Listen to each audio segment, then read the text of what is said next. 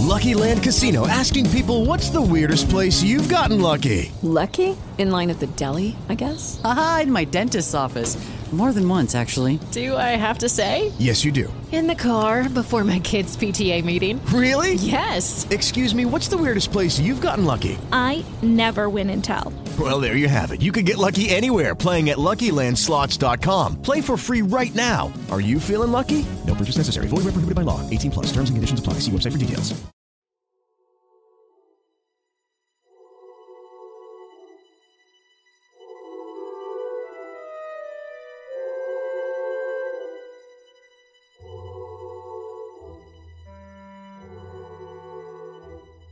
Ciao, la fiaba che vi racconto oggi si chiama Il braccio di morto ed è una fiaba del Trentino. È una storia macabra montanara, piena di gotica ricchezza di particolari fantasiosi e che io naturalmente sono stato invogliato ad assecondare aggiungendoci la mia parte.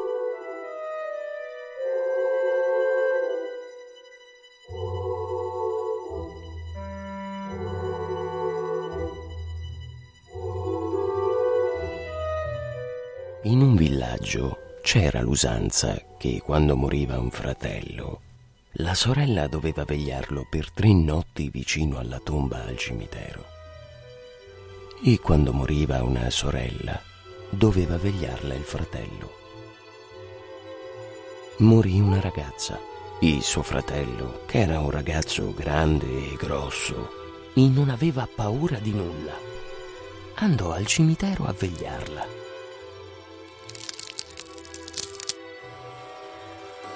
Quando suonò mezzanotte, dalle tombe uscirono tre morti e gli chiesero: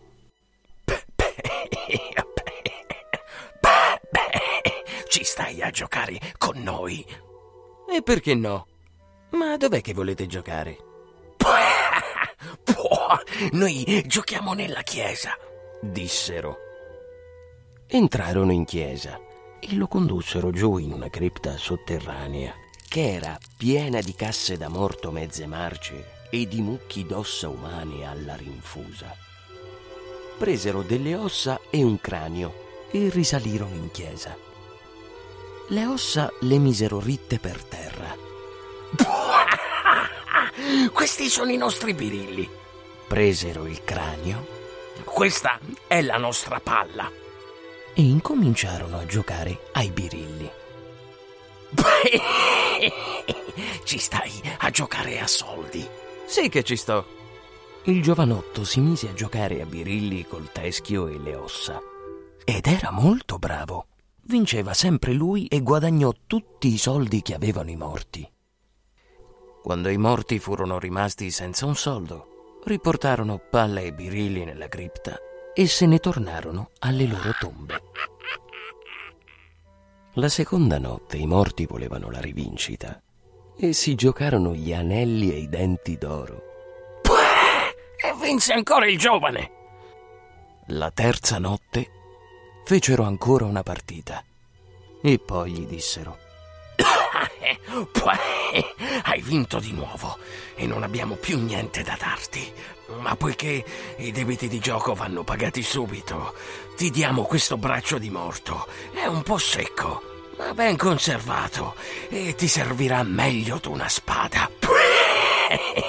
Qualsiasi nemico tu toccherai con questo braccio, il braccio l'afferrerà per il petto e lo spingerà per terra, morto cadavere. Anche se il tuo nemico sarà un gigante. I morti se ne andarono e lasciarono il giovanotto con quel braccio in mano.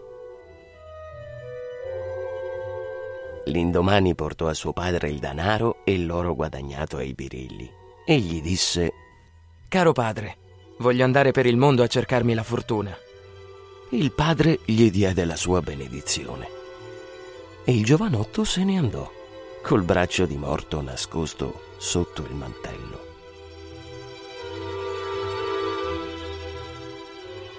Arrivò in una grande città e i muri delle case erano tappezzati di stoffe nere e la gente vestiva a lutto.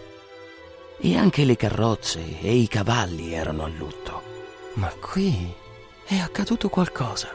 E domandò a un passante. E questi, singhiozzando, gli disse: Sì, deve sapere che vicino a quella montagna c'è un castello nero abitato da stregoni. E questi stregoni vogliono che ogni giorno sia mandata loro una creatura umana che entra nel castello e non ritorna più. Prima hanno voluto le ragazze. Il re ha dovuto mandare tutte le cameriere, i massai, i fornai, i tessitrici, poi tutte le damigelle della corte e tutte le dame. E pochi giorni fa anche la sua unica figliola. E nessuno ha fatto più ritorno.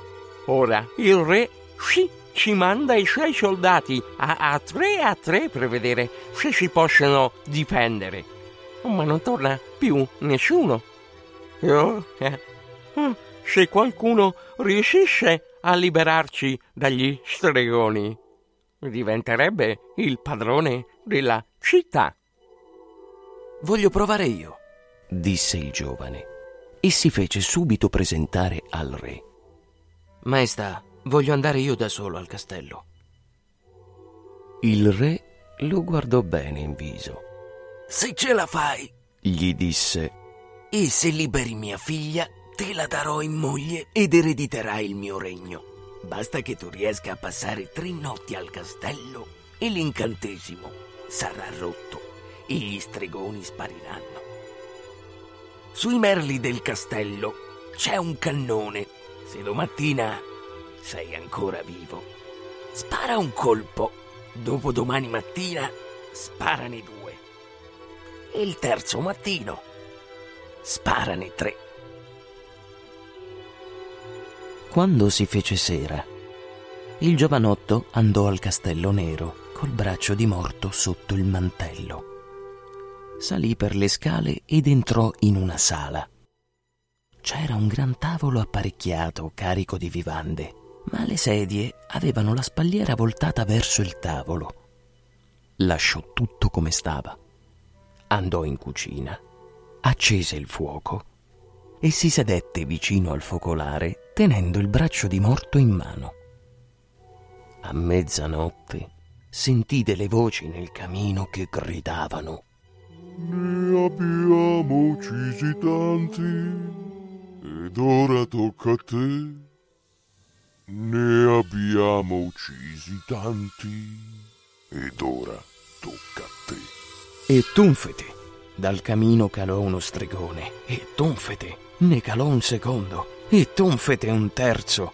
Tutti con facce brutte da far paura e dei nasi lunghi lunghi che si piegavano per aria come braccia di polpi e che cercavano d'avvinghiarsi alle mani e alle gambe del giovane.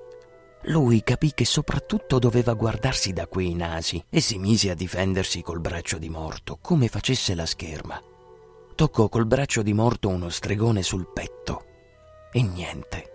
Ne toccò un altro sulla testa e niente.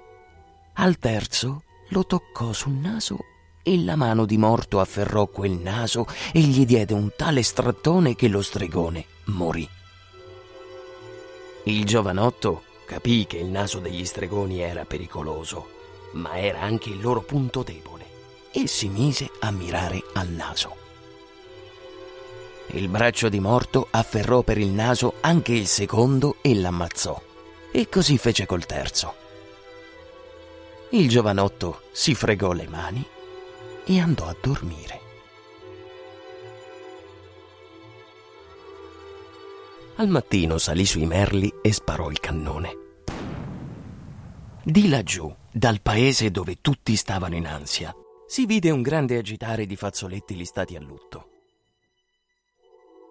Quando la sera entrò di nuovo nella sala, trovò già una parte delle sedie voltate e messe nella posizione giusta e dalle altre porte entrarono dame e damigelle tristi e vestite a lutto e gli dissero Resistete per carità, liberateci. Poi si sedettero a tavola e mangiarono. Dopo cena se ne andarono tutte, con grandi riverenze. Lui andò in cucina, si sedette sotto il camino e aspettò la mezzanotte.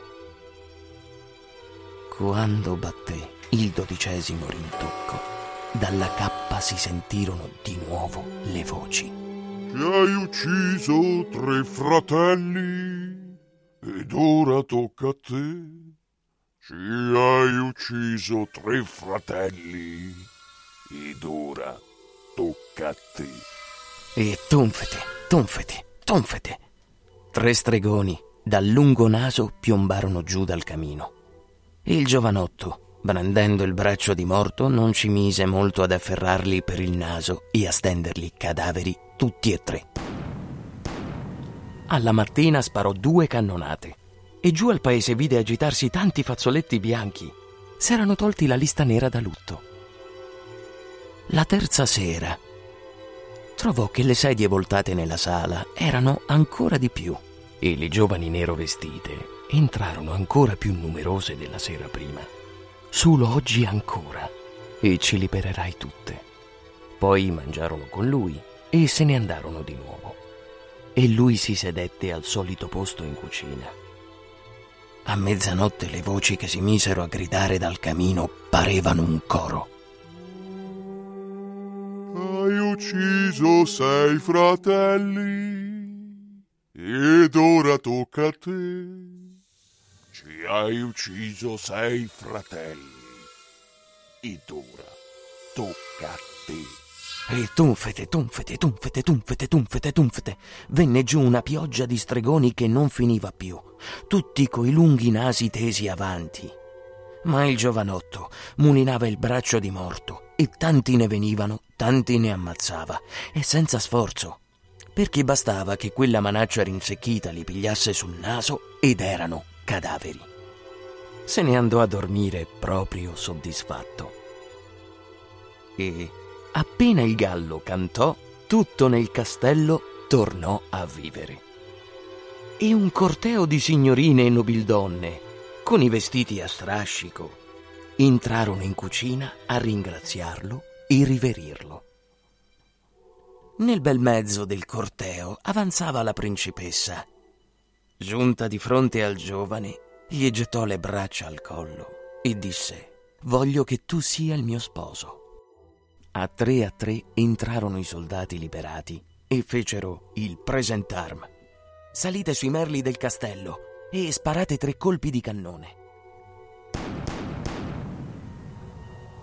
Si sentì tuonare il cannone e dal paese si vide un agitarsi di fazzoletti gialli, verdi, rossi, azzurri e l'eco di un suonare di trombe e di grancasse. Il giovanotto scese dalla montagna col corteo della gente liberata ed entrò in paese. I drappi neri erano scomparsi e non si vedevano che bandiere e nastri colorati che s'agitavano al vento. C'era il re ad aspettarli, con la corona tutta infiorata. Lo stesso giorno furono celebrate le nozze e fu una festa così grande che se ne parla ancora.